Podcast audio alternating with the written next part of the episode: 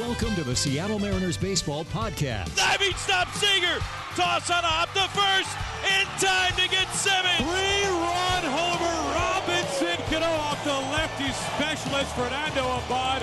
And the Mariners lead it 5 to 4. Goodbye baseball.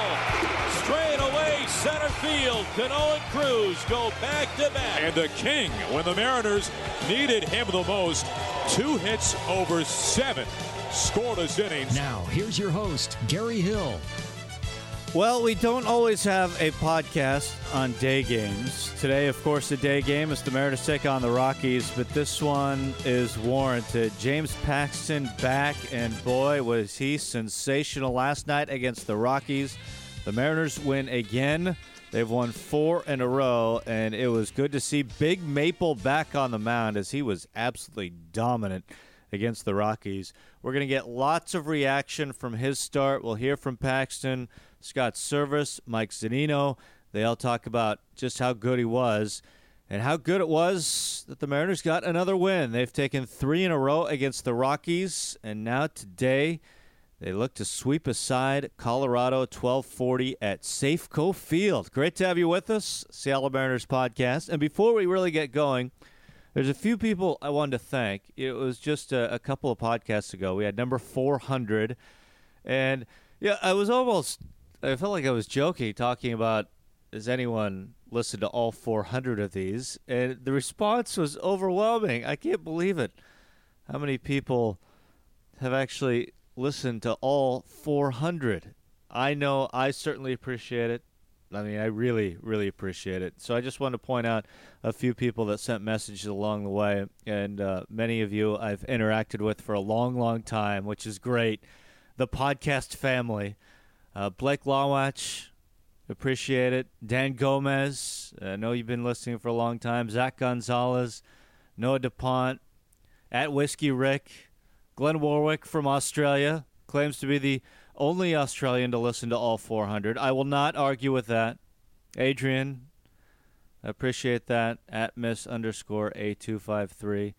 Uh, just a handful of people that responded, and I, I really appreciate it. Thanks so much. Uh, you can always reach me on Twitter at Gary Hill Jr. or GaryHillPXP at gmail.com. But appreciate your support, appreciate your listenership. And boy, the podcast is that much more fun on a day like this after just a tremendous outing. You, you never know really what you're going to see from a starter coming off the DL, but it was vintage. It was exactly what we had seen from James Paxton this entire season. Here's one two from Paxton. Swing and a miss, and a breaking ball, a bounce in front of the plate. Zunino scrambles, picks it up, throws the first to Valencia. And that'll be out number one, a K2-3 on your scorecard. And for Big Pax, that's his sixth strikeout. He was getting ahead of every batter. I mean, he was strike one. It was automatic. He's blowing 98 on the fastball, you know, 96, 97, 98. His breaking ball was ridiculous. I mean, he had one where it bounced a foot in front of home plate and was swung at and missed. For Paxton, uh, it's just you couldn't ask for a better start coming off the DL. He was marvelous and untouchable. Oh, one thing before we continue. Sorry. Uh, Billy Mack. He just wrote a book about Dave Niehaus. My oh my, the Dave Niehaus story. We're going to hear from Billy Mack at the end of this podcast. Great book. I recommend it, and we'll hear all about uh, all about that coming up. So James Paxton last night. Mariners win five nothing. Paxton again, what his fifth start without giving up a run. It's pretty impressive, considering, especially considering how much time he spent on the DL. Five and a third, three hits, no runs, no walks, and six strikeouts. Razor sharp in this one. And the Mariners, they went to work offensively. They put up a three spot in the second inning. Danny Valencia, who's had a very good May, contributed in a big way. Delivers swinging a line drive base hit into the gap in right center field. Cruz will score. Running third is Seager. He will score. Danny in at second base. Up with the ball is Blackmon. The throw in is cut off by Story. Danny Valencia. Hot hitting in the month of May drives in a couple, and the Mariners lead the Rockies two to nothing here in the bottom of the second. So he had two hits, drove in two runs. Seager had a couple of hits. Gamel drove in a couple of runs. And then Mike Zunino had a nice night with a couple of hits. 3 1 to Mike Swing and a line shot down the left field line. This one is a fair ball. Short hops the wall in the corner. Valencia will score. Zunino to second. The long throw by Desmond to second. Not in time. Mike Zunino continues his hot hitting over the last few ball games against the Rockies. A two out RBI double down the left field line. And Paxton gets the headlines, of course, for good reason, but the bullpen magnificent. Three and two thirds, one hit, no runs to close it down. The 0 2 pitch, swinging a ground ball to Cano at second. Over to second for one. The relay to first, and it's in time, and the ball game is over. The Mariners shutting out the Rockies tonight by a score of 5 to nothing here at Safeco Field. The Mariners have now won four in a row. What a turnaround for this ball club.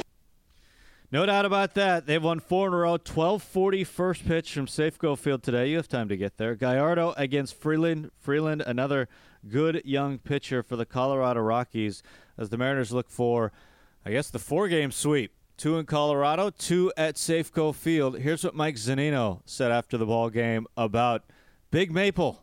Unbelievable. It's like he didn't miss a beat. Uh, it's one of those things where, uh, I mean, he, he's such a competitor. I know when he had 70 something pitches and we took him out, he was he wanted to stay in. But uh, it's one of those. I mean, fastball location was great. I mean, I, ball was coming out good in the pen, but when he came out throwing 96, 98, I was I was impressed. But uh, I mean, he had a good time to, or a time to grow stronger, work on his mechanics even more, and he came back really good. Scott said at one point you even said to him, "Wow, uh, was it just?" Yeah, it was the first inning, I, and, and, I had to talk about in the, the sixth or seventh when he was already done with uh, with Stott, and I just said, I mean, it was coming out good in the pen, but I didn't think it was 96, 98, and I mean heck for six innings too. So, I mean, it, it's really encouraging. The breaking ball was there, the cutter was there.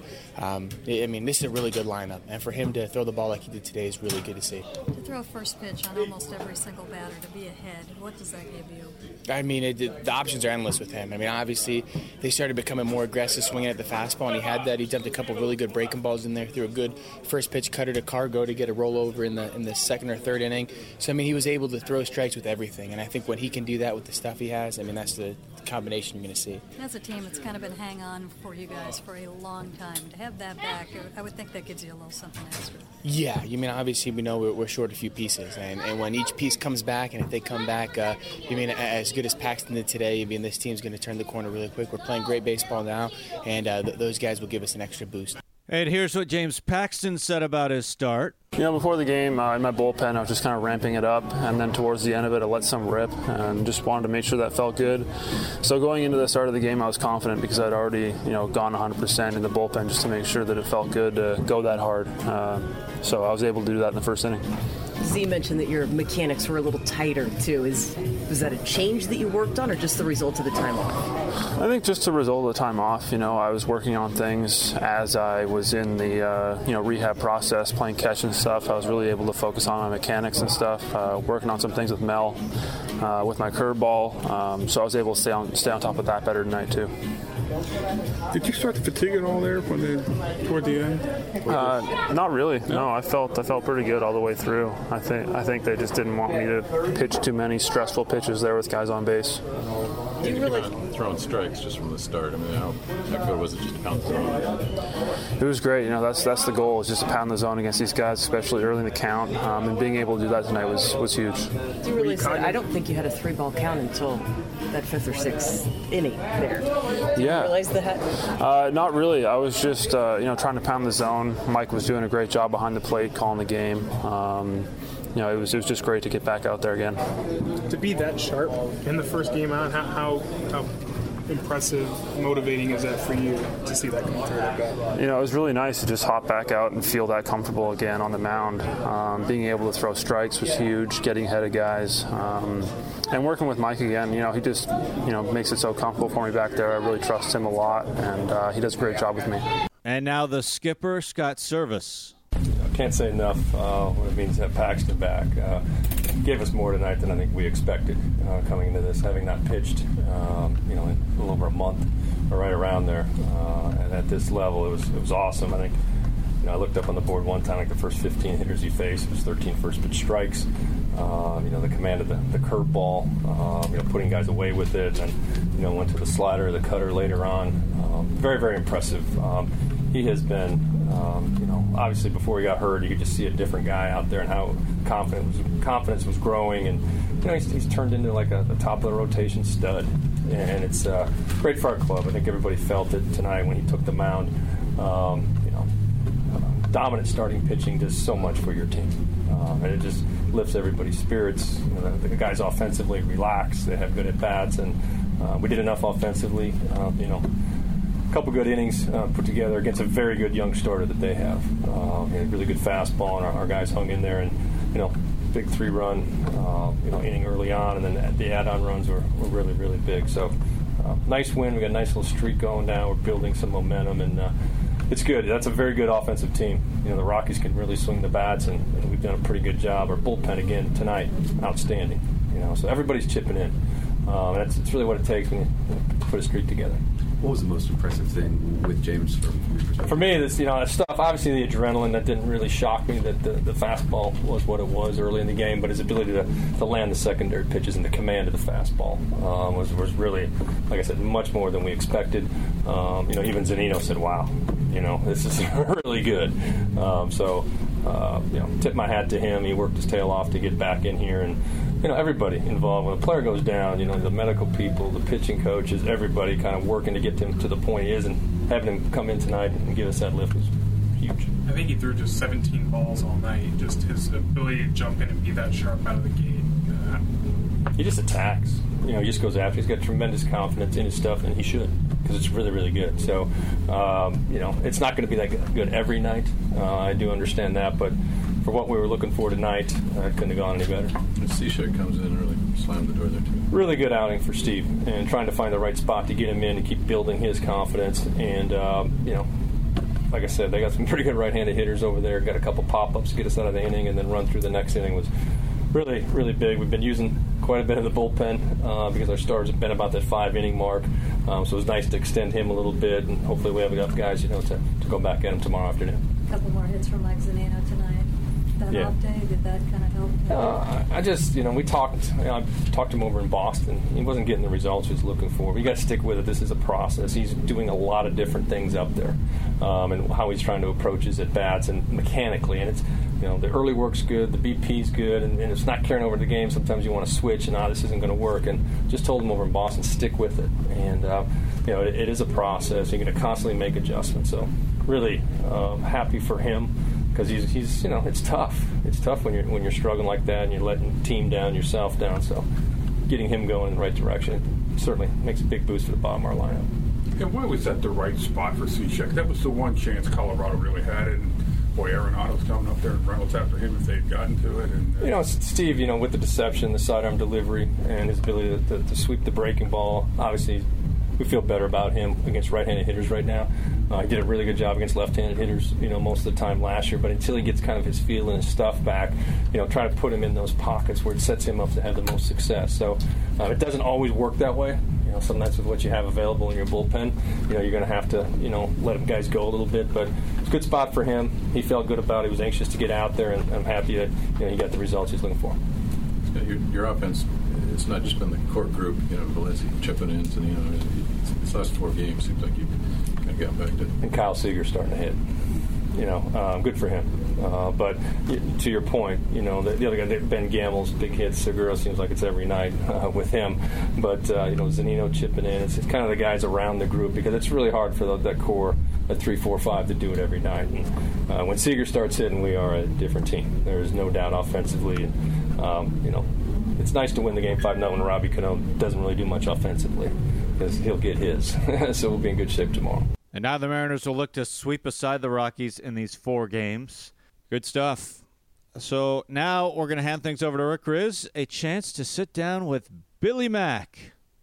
Well, here on our 40th anniversary season, 2017, a chance to talk a lot about Seattle Mariners history, about the guys who made that history. One of the most, well, familiar faces and voices of the game was Dave Niehaus, who broadcast Mariners baseball for 34 years in the Hall of Fame, went into the Hall of Fame in 2008. It wasn't that long ago that Billy Mack, Billy McCarthy, a local entertainer in town, decided, and a close, close friend of Dave Niehaus said, I want to sit down and write a book about David Arnold Niehaus. And he did. And it's out right now. It's called My Oh My, the Dave Niehaus House story. Billy Mack, our guest here on the 40th anniversary interview edition. Billy Mack, tell us a little bit about the inspiration and when did you first come up with the idea to write a book about Dave Niehaus? Actually, Rick, it was in 1992 that I first went to Dave and suggested that he write his own autobiography and that I co write it with him. And we had decided to go ahead with the project, and then we talked about it. And the more we talked about it, the more Dave became convinced that nobody wanted to read a book about him. And it really wasn't until 1995 and later in 1996 when this town really showed Dave what it what he meant to them that I think Dave understood how just how loved he was.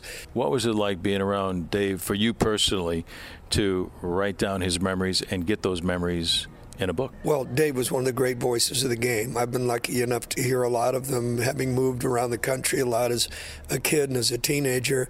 I knew from the first time I heard him that this was a very special guy. And when Dave and I would talk, we often talked about language, uh, part of what the book dwells upon. And, and I will tell you, one of my number one goals was not just to tell his story, but to try and tell his story in a language that was commensurate with the language of his broadcasts. One of the great thrills to me of listening to Dave Niehaus was his common command of not just the English language, but the language of baseball. And he was so literate and so well spoken that to tell his story, I wanted to tell it in language that was equal to his broadcasts and in a way that tells the reader that this man knew both of those those uh, I call it the mater lingua of baseball the, the, the way he moved seamlessly between the king's English and the lexicon of the sport. That's what made him so amazing to me. So much history. Born in Princeton Indiana armed forces radio services as a young man. Southern California with the Angels and UCLA broadcasts. Mariners in 1977 where in the world did you start to tell this story of Dave Niehaus. I had the great fortune of working with uh, the legendary J. Michael Kenyon, who was the original beat writer for the PI with the Seattle Mariners radio talk show host, and one of the most voluminous minds I've ever met in my life. And it was J. Michael that suggested that I begin in, and end in Cooperstown. So that's sort of how the story took shape. The original, the original concept that I brought to to Marilyn and the Niehaus family was to tell Dave's story like a broadcast in nine nine inning. And you and Kevin were so kind as to write forwards to the book, and that served as kind of the pregame show. and then I and the you know the appendices and all the rest, the indexes. That's the postgame show. To tell his story in nine innings, and I went back to Princeton, Indiana, spent some time there, interviewed people who knew Dave, went through the Princeton Library, went to the places he went to schools. His the Palace Pool Room. The Palace Pool Room. Now, Dave used to go to a place called the Palace Pool Room where his father used to sit and listen to baseball. And There was a guy named D.A. Keimer there. D.A. used to read the ticker tape as the game scores and the events of the game came off the ticker tape. He would go over to the chalkboard to write the developments of the game, the line score of the game on the, the Brooklyn Dodgers because of Gil Hodges, who right. lived in Princeton. Gil Hodges was a native son, and so the great mystery of this was to make the numbers and letters last longer on the chalkboard. Keimer would dip the chalk in water, and then he would put the numbers up. So the numbers weren't immediately visible. They appeared magic, almost magical. I think I described them as rabbits snatched from faraway hats. And so Dave, as a young man, would sit there. D.A. Keimer would scrawl out the numbers, but it would be a few seconds till they would magically appear. And this memory was indelibly imprinted in his mind, and I think carried with him throughout his, his career. The title of the book, My Oh My, that was pretty easy to come up with, wasn't it? Uh, I wrote a song that I really kept secret. I, I, I didn't want the world to think I was in any way trading off of the reputation of a dear friend. So I actually debuted it a night when you and Kevin and the Niehaus family came down to see me play. There's a line in it that says, uh, "Now these three cherished words seem the perfect baseball prayer. And they are now to me almost like a prayer. There are times when I hear your broadcasts and you'll describe a play, and then there's that brief moment of silence at the end of your description. I don't know sometimes how you keep from just saying, my, oh my. And folks, I tell you what, you want to find out about the history of the Mariners and this franchise and uh, find out about Dave Niehaus, get the book, My Oh My, the Dave Niehaus story, where all fine books are sold. I got to tell you, Rick, uh, you know, having been around the team since its inception, I'm so honored to be a part in any way attached to the history of this franchise that I love so dearly. And I still can't even believe that I have somehow been so privileged as to be the biographer of Dave Niehaus. He was a wonderful man with an incredible sense of humor who loved life. If you loved baseball, Dave Niehaus loved you. It was that simple. Amazing, amazing book. Billy Mack, uh, tremendous job capturing. Uh, the life and times of one of the greatest broadcasters in the history of the game of baseball. Billy, thanks a lot for joining us here on our 40th anniversary edition. You are so welcome, and my thanks to Marilyn Niehaus and the Niehaus family, the Seattle Mariners organization, and to you and Kevin. Without all of your support and the support of my wife, this wouldn't have been uh, become a reality. So thank you, Rick, and thanks to the Seattle Mariners. You're very welcome. Very easy to do. Billy Mack, our special guest. The fans hoping to catch a little bit action right here, baby, with Junior stepping up to the plate. Here comes the stretch. And the pitch to Junior on the way. Swing and a fly ball into deep right center field. That baby is going to be fly away. The old time religion lives. Junior does it.